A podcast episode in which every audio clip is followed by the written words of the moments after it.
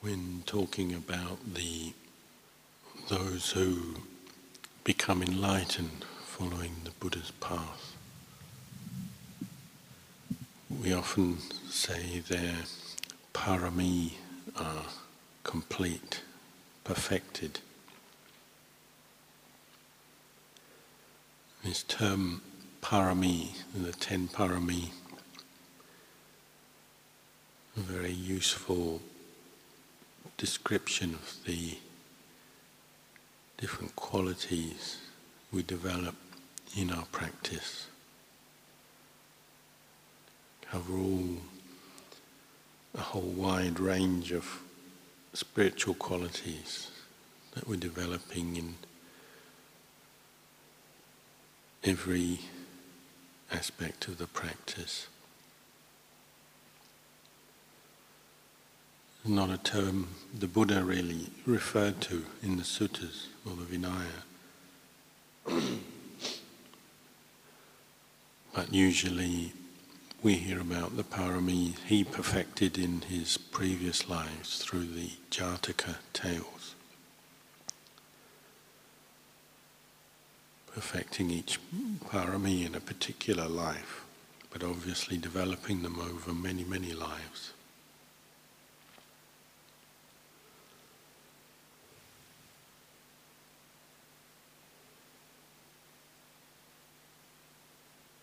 If, if ever we are uncertain about the purpose of the practice, why we're here, what we're aiming for, these reflecting on these can quickly bring us back to the path and give us direction. Just as, say, when we reflect on the Four Noble Truths or the Eightfold Noble Path, quickly gives us the method or the way that the Buddha taught.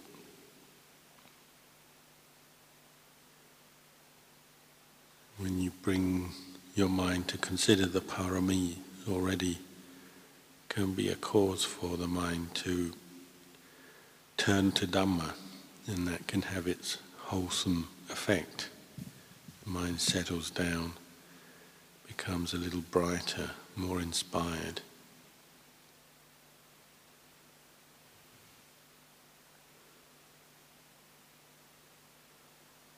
Course, these are reflections. They're just neutral in their in their way. You're reflecting on qualities that one perfects through actions, through speech, and through mental training. They're not things we just sit down and judge ourselves straight away with that sense of self that always forms when we're not careful or mindful. We say, oh, I have no barami or little barami. I'm bad. I'm no good in the practice or whatever.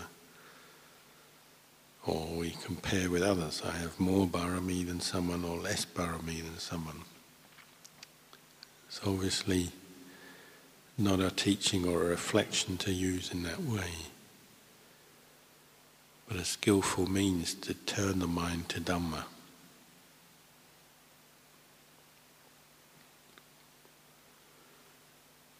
And the more you consider the ten parami, you can see they all are very closely linked and support each other in terms of the development of practice. They all make up part of the whole. And they depend on each other. If you perfect one, then you're necessarily going to be perfecting others along the way, supporting.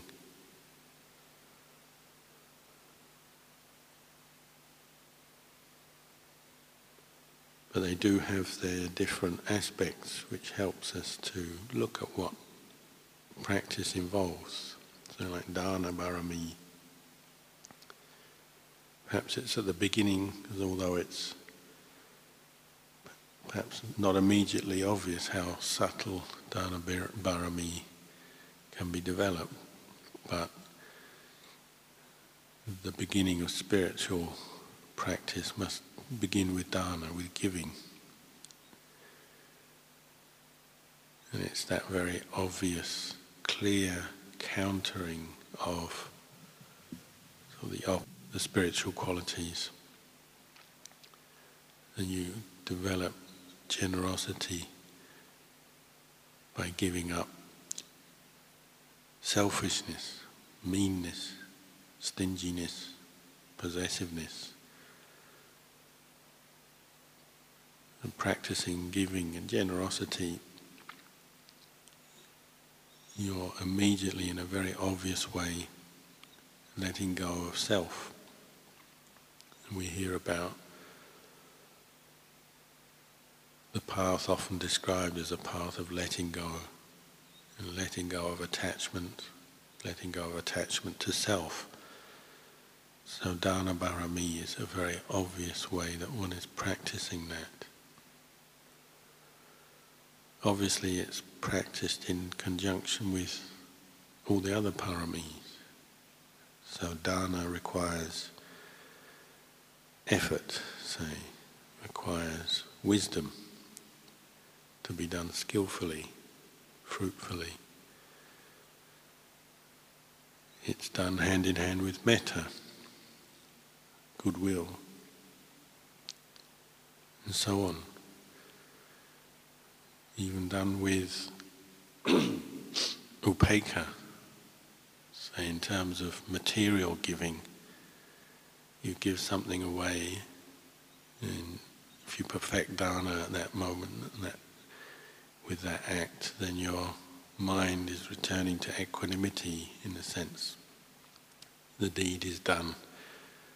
One has no more any concern or attachment to the thing that is given. So one just gives and lets it end there, one's former attachment to that material thing that is given. The mind goes to equanimity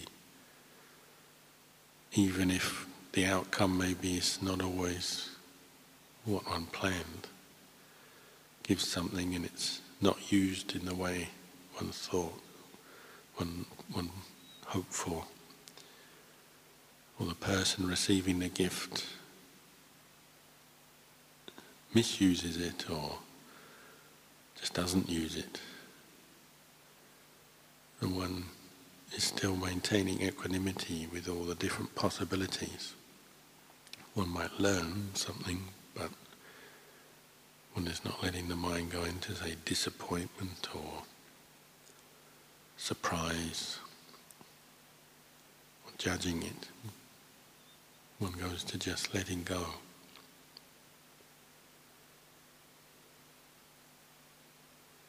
Doing an act of service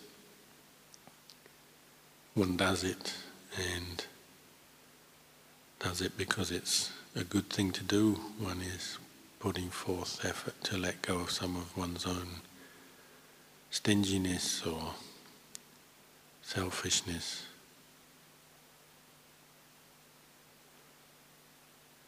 But having done it, if it, we've contemplated and seen it's the right thing to do, and then we do it and let go. Not seeking uh, praise or trying to impress anybody, but seeing it's actually part of the practice for ourselves to let go. We gain from that act, and obviously, if it's an act of service or giving something to somebody, then other people gain as well. But we gain. So we don't need any kind of uh, necessarily any recognition when you practice dana barami. In Thailand, they talk about sticking gold leaf on the back of the Buddha statue. One with the mind of a deva, so one with a, a well-developed spiritual mind their practice of giving doesn't need to be recognized or praised. The one giving knows, and that's good enough, even if nobody else knows. one mind is benefiting and developing, and that's good for everyone if it's done in a pure and correct way.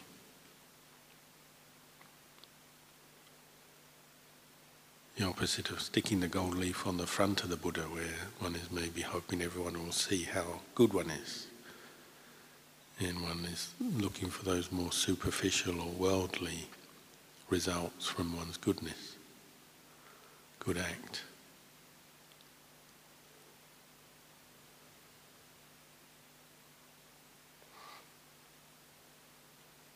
But obviously, just giving, the barami of giving, is supported by all the other paramis, and as one's practice develops, then maybe one's ability to give improves.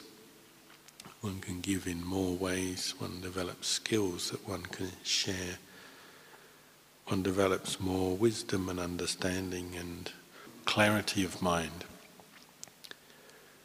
So one doesn't just give in a more basic way, say giving a material thing or a service, then one can give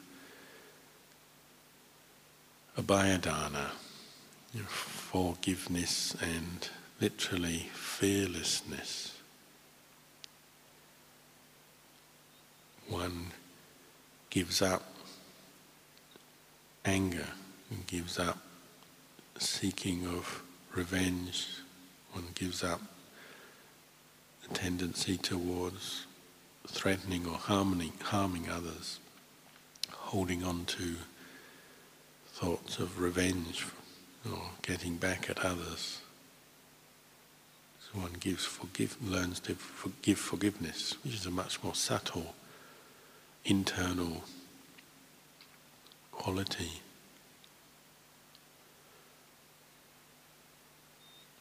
And then even on a deeper level, the giving of Dhamma. One has experienced, understood through the practice. The greatest gift, nothing excels the gift of giving Dhamma. As Dhamma gives people the means to free themselves from suffering, to pursue the path, gives them the tools for them to develop.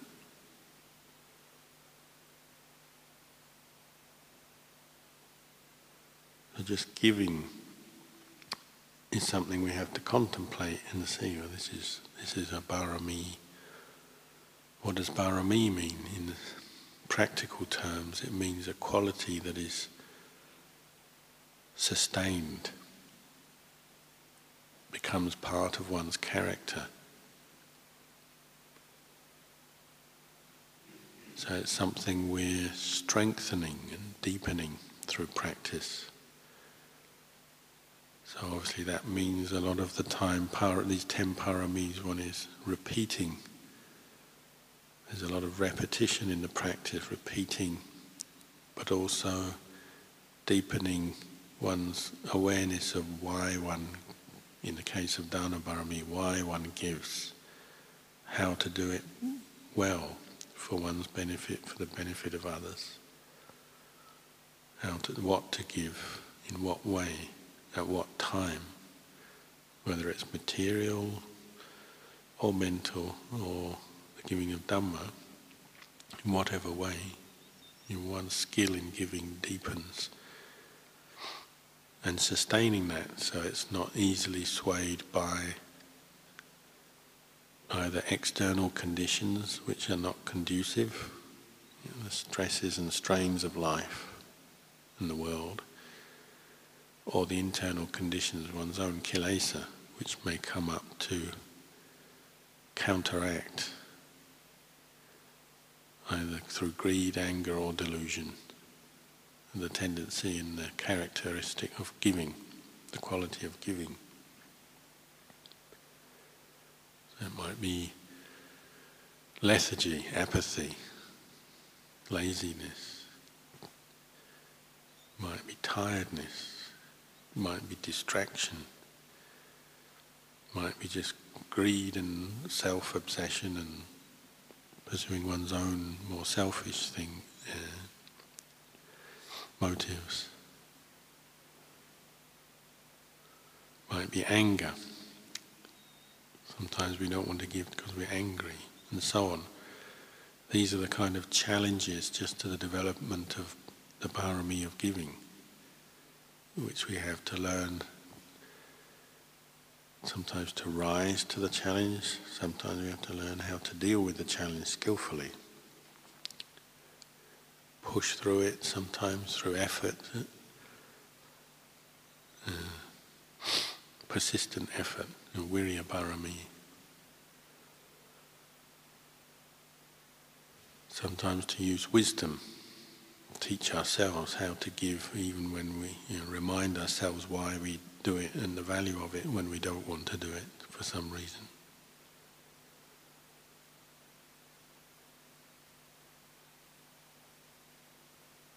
Sometimes one uses adhitthana barami to develop dana barami. One maybe thinks of some form of giving that is difficult, but you know is going to be good for you if you do it could be a material thing or a service. But to overcome the difficulty, one makes an adhitthana, one determines, I'm going to do this. Makes the mind very clear in its intention to give, and then makes sure it pushes through and completes that act, whatever the obstacles. Yaditana Barami in all aspects of practice, whether it's dana, sila, samadhi, panya, any aspect of the practice. Adhitthana is a very important barami. It's very much a sort of foundation stone barami. Often we need to make a clear decision and determination in the mind before we do other things which are more difficult. And then we have to stick to it. So often Satya Parami supports Adhitthana Parami. Satya is honesty, truthfulness, being true to what you're doing. So being sincere, committed. If you've made an adhitthana to do something, maybe to help somebody or help a group of people, help a monastery or help some, somebody in some way, one makes that clear determination to do it, and then one sticks to that with a truth, truthfulness and honesty. One doesn't trick oneself or trick others. One doesn't become half-hearted.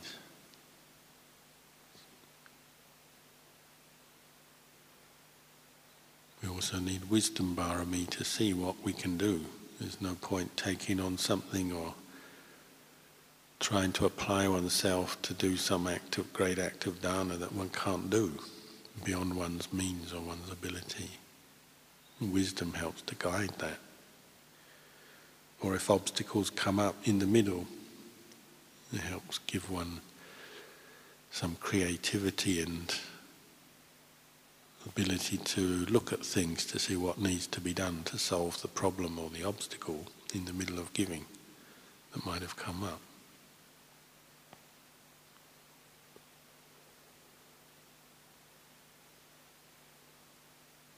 So just in the perfection of one parami, all the other paramis are playing supportive roles.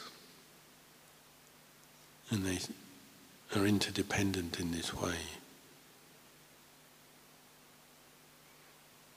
Dana Barami, Nekkhamma Barami, often at the beginning of the list.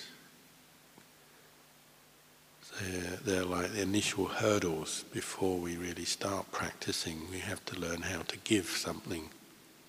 Give away, give up, give up to. Nekkhamma is partly the same thing. You have to learn how to give up more temporary,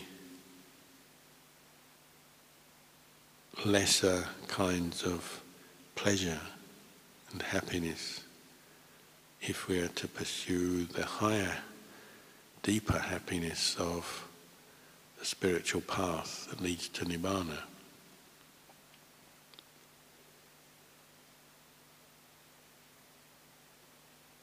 And that you can see in the beginning of practice is a, can be a big stumbling point. Just thinking about it, what I have to give up, say to become a monk, to stay in a monastery, even just to practice meditation for an hour in the lay life. That's where Nekkhamma Parami is being developed. Is it worth it? Can I really do it? Do I really want to give up this, give up that? All those sort of discussions we might have with ourselves or others, or others might put onto us. is very common. Somebody says they want to go and spend a week in the monastery or three months in the monastery, they might get a lot of other people doubting whether it's really worth it. You won't make any money. What will you learn there? Just spend all your time hanging out, sleeping and eating. What will you really gain from that? But if you said you're going to spend the same amount of time traveling somewhere, people might say, oh, that sounds good, sounds interesting, maybe maybe they want to, want to come along with you as well. Why is that? It's because sometimes we don't yet appreciate nekkhamma parami, the value of it.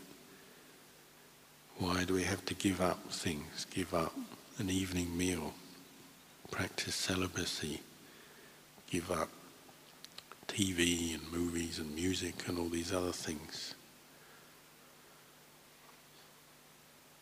Because one is giving up a lesser form of happiness that is very unstable, uncertain, temporary, unreliable,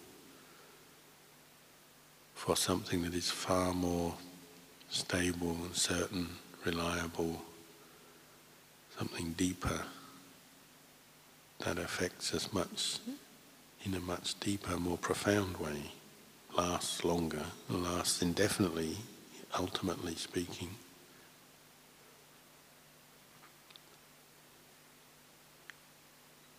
So one needs panya barami to support nekkhamma parami. We have to consider why we practice nekkhamma. What's the point of it? Why is it worth it? Maybe you have to listen to Dhamma, think about the path, also think about the drawbacks of what we're giving up use wisdom to consider, well, when you do practice nekkhamma, you're giving up these lesser pleasures. Why is it worth it? Well, these lesser pleasures, they're not very reliable. It's the nature of the sensual realm is that it can't bring us total satisfaction all the time. That's a delusion. We're constantly caught out by craving, expecting that, hoping for that, thinking it, it, it's maybe just possible to always get a little bit more happiness and it will last a little bit longer from these more worldly pursuits. But it's the nature of the sensual realm is that sukha which is pretty much what we're pursuing is anicca. It's anicca dukkha anatta, meaning it's, it's a conditioned thing that arises and passes away. It's anatta, it's uncontrollable, unsustainable, it's impermanent. We have to look at our experience and remind ourselves of that truth. You know, look more closely. You, you, need some wisdom.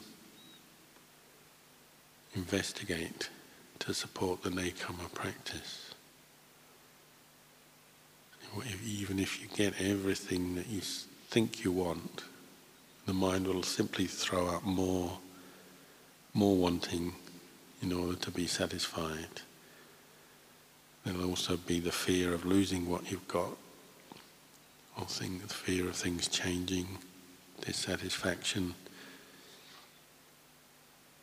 And the very nature of our senses is that they can't sustain sukha vedana all the time. It keeps dropping away. You know, we can prove it if we eat our favorite food over and over again, and gradually you lose the pleasure from it, and it even becomes painful, unpleasant. The nature of the sense realm is like that. So you're only giving up something which is unreliable. Is the nature of the happiness that comes from sila samadhi panya. Well, it becomes much more satisfying to the mind, much more refined. Obviously, there's even levels of that. One develops deep samadhi, but one also contemplates the impermanence and the lack of self in that. But it leads on from one thing to the next. It leads on the, the happiness of sila, so the mind that is free from guilt, remorse. Leads on to samadhi, the mind that is free from the hindrances.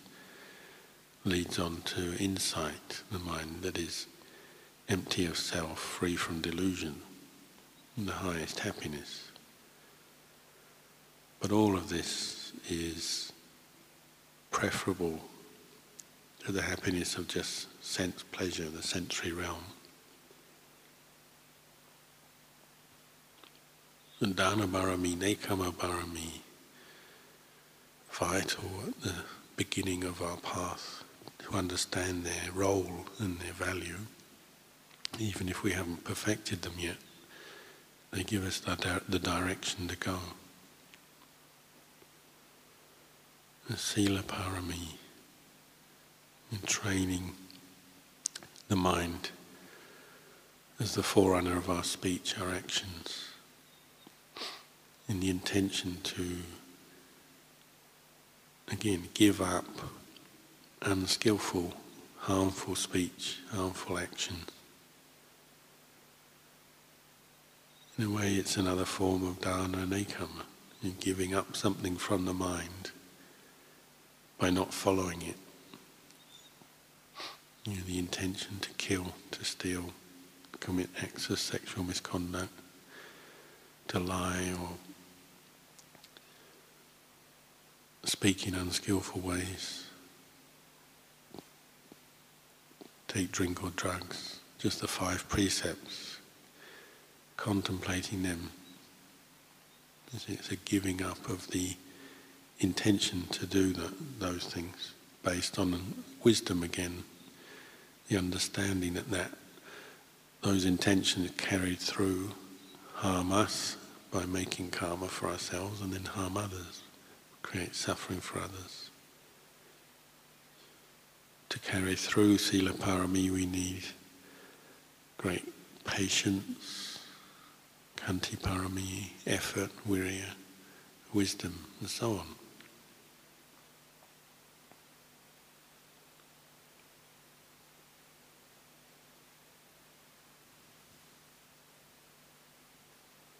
Need adhitthana, such adhitthana as well. Sometimes we have to use our precepts, especially as we take on more precepts, say of a novice or a bhikkhu, and there's more precepts.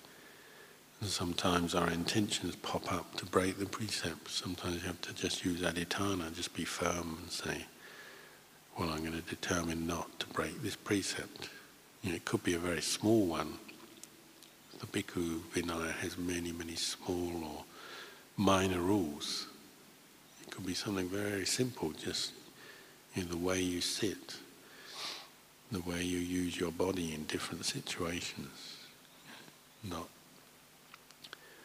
using your body in an aggressive way in any way, or using your body to show respect to a, a senior monk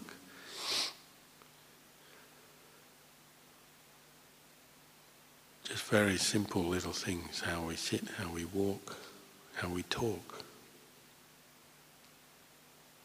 We sometimes just need adhitthana barami to set the mind straight. I'm going to give this up. If you've noticed, say, a, a fault, a, a blemish in our sila that we miss easily because it's so minor, but we can also see the value of keeping it. You might need adhitthana barami just to make it very firm in the mind. This is something I have to give up. And that gives some strength. And then through the practice of mindfulness, you're recognizing the intention when it arises to break that precept. One catches it before one says or does that thing.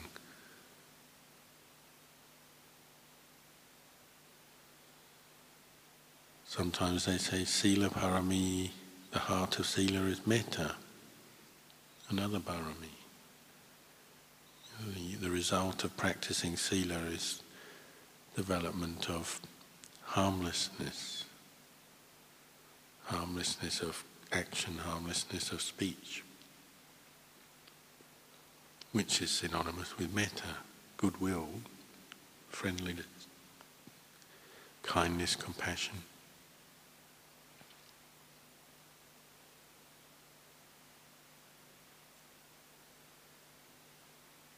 In Metta Parami, the Buddha very succinctly put the benefits of metta parami. One develops metta in one's daily life, the thought of goodwill for oneself, for others, leads one to sleep well, rest well, no nightmares, no bad dreams, protected by the devas. practicing metta, other human beings tend to think well of us, treat us well. Even non-human beings treat us well. We don't have to worry about ghosts or other things in the night through the practice of metta.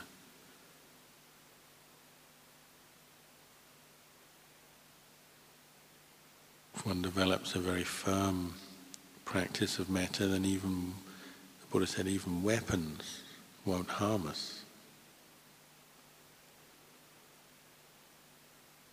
One really develops metta to the point where the mind is one-pointed.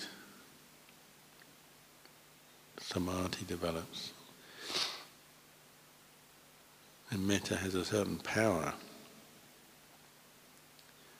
And it's expressed through our physical presence. If you have metta, then you're not displaying anger or aggression in your facial features, your actions of body and mind, of body and speech. The way you speak tends to be more gentle, tone of voice and so on. So if you were in a situation where you were being threatened by another person with a weapon or an animal, then obviously the mind of metta would be doing little to provoke that aggressive, angry being. And perhaps just the good karma set up by the mind of metta would be enough to minimize the conditions, the causes and conditions for harm to occur in that situation. People used to ask how Luang Pu Fan could spend the whole rains at Tham Kham, northeast Thailand. When the first year he went there, there was a tiger family living in the next cave, just a short distance along the cliff face. And Luang Pu Fan was renowned for his metta parami the mind dwelling in metta, in non-violence, non-aggression, body, speech and mind not expressing violence, aggression in any form, in any way. So he obviously didn't do anything to stir the tigers, to provoke them to frighten them, make them feel threatened.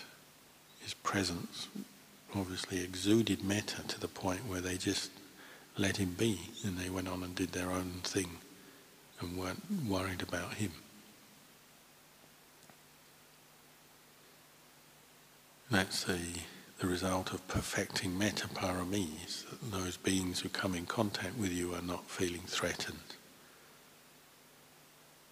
So there's very little reason for them to attack or harm you,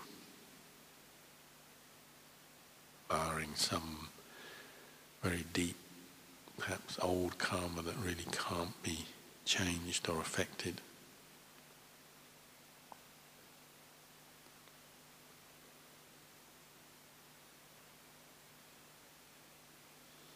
Metta itself is supported by all those other paramis. You practice metta always guided by wisdom. It's not just a sort of what you know, the more modern phrases are positive thinking, but it's not a foolish kind of well-wishing and one's in a deluded state of just positive thinking. One still has wisdom, discerning understanding situations, understanding oneself, understanding other people and situations.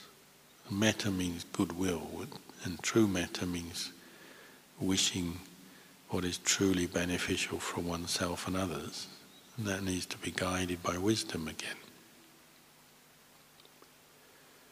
Doesn't always mean seeing just the positive in everything. Mm wisdom also sees the negative side of things so that one can understand the benefit and the harm of different things. Whether it's one's own state of mind, one has to know if one has a negative or unwholesome state of one mind, one has to know, oh, this is negative, this is leading to suffering. Or if somebody else reflects their negative state of mind in their behavior, does something unskillful, one can know that. Oh, that was unskillful. Or anything you are involved with in life, you have to be able to also see the, the benefits, the drawbacks. You, know, you use a medicine, you evaluate it with wisdom and say, oh, this medicine works well for me, based on having taken it and seeing the results another medicine, you might say, oh, I had an allergic reaction to this, no good for me, I won't take this. So metta is balanced by wisdom.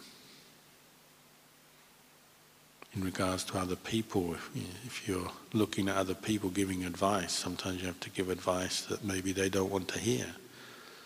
Maybe there's something they want to hear from you, but you don't say. You don't just say, they do something wrong, you're not going to praise them if they do something wrong. Maybe you have to say, oh, that was wrong, and they don't like to hear that. A metta comes out in many ways, but it's obviously it's the intention. And then the skill of metta is with wisdom. So for a bhikkhu we have to be careful about how much metta we have for females because we have so many rules guarding our celibacy, guarding lustful states of mind that might overcome us very quickly. So one has to be guarded in how much, how often one speaks to females, which females one speaks to, when and where, and so on. We have many rules and guidelines to help. And that's metta. The rules came from the metta of the Buddha with the wisdom, seeing what human beings need to train themselves to deal with their inner defilements. And we also have to have metta. Any aspect of the practice that we develop is developing metta for ourselves as one human being and metta for others. If you practice well, then you're being a good example to others. And you can lead by example or explain to others how you practice and they'll understand. So even things that maybe other people don't understand and don't realize the benefit, if you've seen the benefit and you have true metta, then you might still pursue that course. Many people don't understand why monks are celibate or don't use money. But if we see this is truly beneficial for a human being to train like this, to simplify the lifestyle, you spend a lot of time in seclusion, living in a very simple, frugal way, so that we can deepen our practice of mindfulness and samadhi and wisdom, then that's practicing metta, isn't it? That's the underlying intention. Having practiced that and then un- understood the value of it and passed it, one can pass it on to others. Because often lay people don't realize the benefit of some of these more spiritual qualities. They're lacking them in their lives, or they don't see the value of them.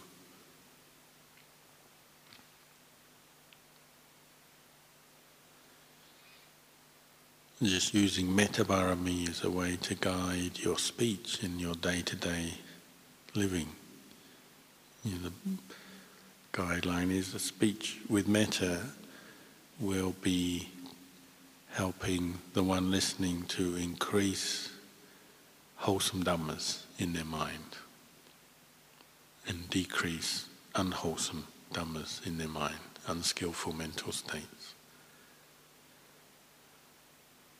So you can reflect on your own speech. Do you think that speech, what you just said or what you said earlier today, was it helping increase your own skillful states of mind or the, in, increase the skillful states of mind in others? Or was it doing the opposite? Was it increasing the unskillful states of mind in yourself or others? You know, what you talk about, how you talk, the mood, the emotion as you talk, and so on. That's a practice of metta, skillful speech, speech that points to the Dhamma.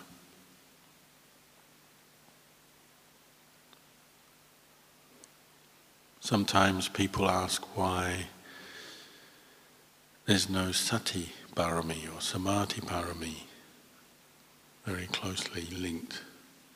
But really, you can find sati parami and samadhi parami in all the other paramis. And if you practice metta, one, one way the Buddha described metta is one who has metta, they watch over themselves. They guard themselves with sati with mindfulness. So if you're practicing metta parami, then you're developing mindfulness. You're developing mindfulness, you're developing metta. You watch over yourself. You know, just as a parent watches over their young baby to make sure that they're not in trouble because they they need that. We have to develop that quality of mind that watch over watches over itself watches over our speech, our actions, to make sure we're not creating suffering for ourselves. Or if we are, we have to watch over ourselves and learn and, and change direction, the way we think, say, speak, act.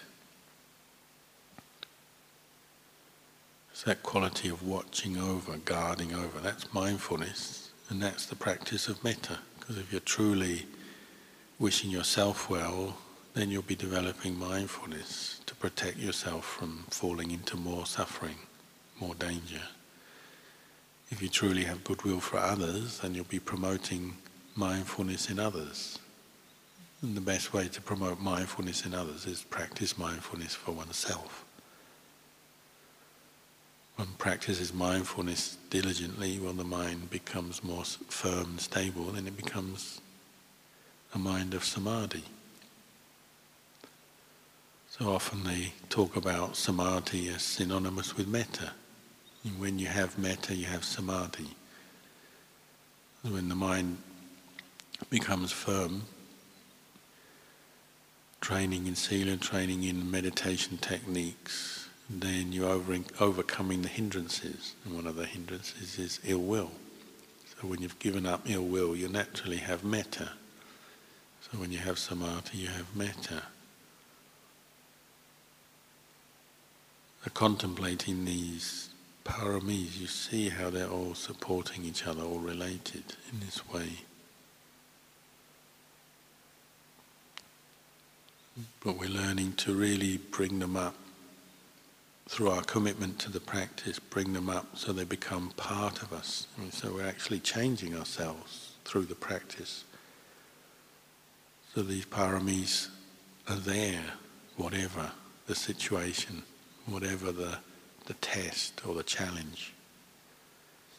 Whether we feel strong and healthy or ill and tired, whether we're busy or whether we're on retreat on our own or whether we're with a lot of other people, whether we're working, whether we're on our own in the kuti, walking around, whatever the situation, we're learning to maintain the barami and develop them so they can't be easily overcome, lost.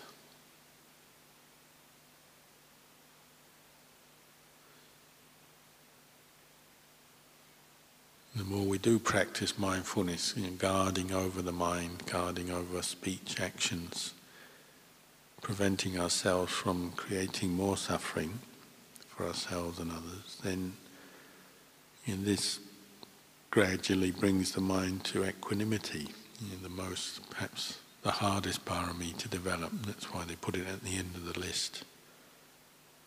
Equanimity towards all conditions physical, mental, whatever's going on. You when you can see when your mindfulness is strong, the mind doesn't drop into its moods of desire, craving, liking, disliking. It's more balanced, more stable. Quality of equanimity arises. You can see truth when you see truth with this wisdom, clarity, then you can accept the truth of existence as the way it is. So you can accept, say, old age, sickness, and death as it is. Separation from all that one loves and likes as normal. And just as we chant in the morning chanting, all these things we call dukkha, these are the inherent dukkha of existence that we can't really avoid. So we have to experience separation in life. We are actually experiencing separation all the time, aren't we? If you think about it, you know, we're never with the things we love and like all the time, even if we were denying this truth of separation and trying our best to avoid any kind of separation. You know, it's impossible, isn't it? You can't spend all your time with your loved ones in terms of family and friends. Can't spend all the time with the things you love and like and want in this world. We naturally are separating all the time.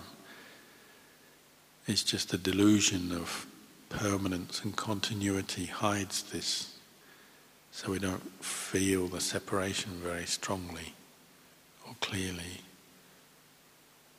But when you practice all these paramis together, develop the mindfulness and the metta and the equanimity and the wisdom, you know, just the simple truth of the fact that you do get separated from everything you love and want, the mind comes to accept that peacefully and sees it as normal, as part of existence, so it doesn't get worried by it or upset by it or too concerned by it, it just knows that's the way it is. In the ultimate equanimity, one accepts death is the normal way of existence. As a human being, once born we have to die. And we all laugh and happy with babies when there's birth, but we forget that as soon as there's a birth, then it's conditioning a death. Equanimity is what brings us to accept that truth in our heart so the mind is not shaken by it, but just knows it, accepts it, understands it with equanimity. And that would be the perfection of the parami, even in on pain of death, they're not shaken from the mind. You know, in the face of death, one doesn't lose one's metta. So, say one is threatened in some way, one wouldn't get fearful or angry or act in selfish ways or break the sila or lose one's patience and all the sort of paramis we've been developing wouldn't just disappear. If they're real parami, then some of them will be there, stable and firm in the mind even at the moment of death. That's parami. If they're completely perfected, well then brings the mind to the fruition of the noble path. And that doesn't degenerate or disappear even on pain of death.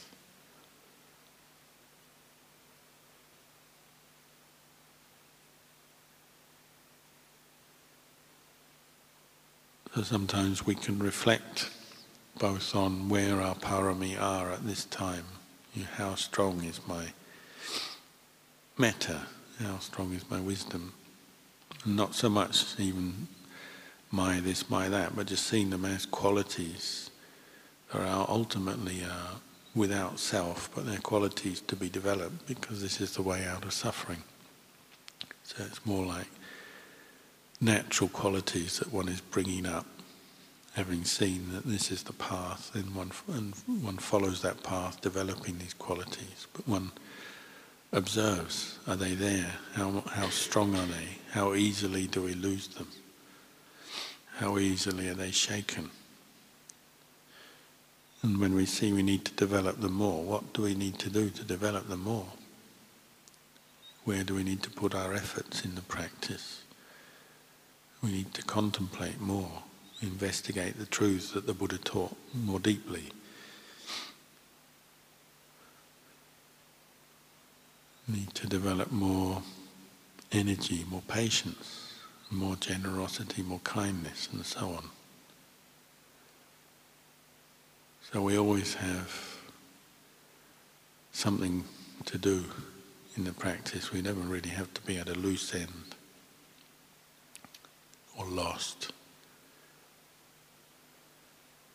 Even when the mind is in a very difficult state, full of doubt, very restless, dissatisfied, discontent, you know, that's always an opportunity to practice khanti parami, to be patient with your own mind. Practice metta parami, to have a sense of tolerance towards your own mind when it falls into negative states, kilesa.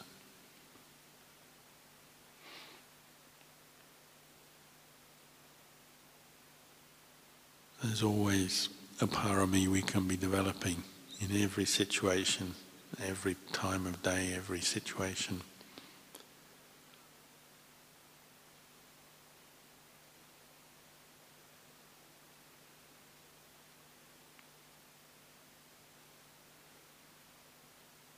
The result of those paramis, that little by little the mind becomes more brighter, more radiant, more peaceful.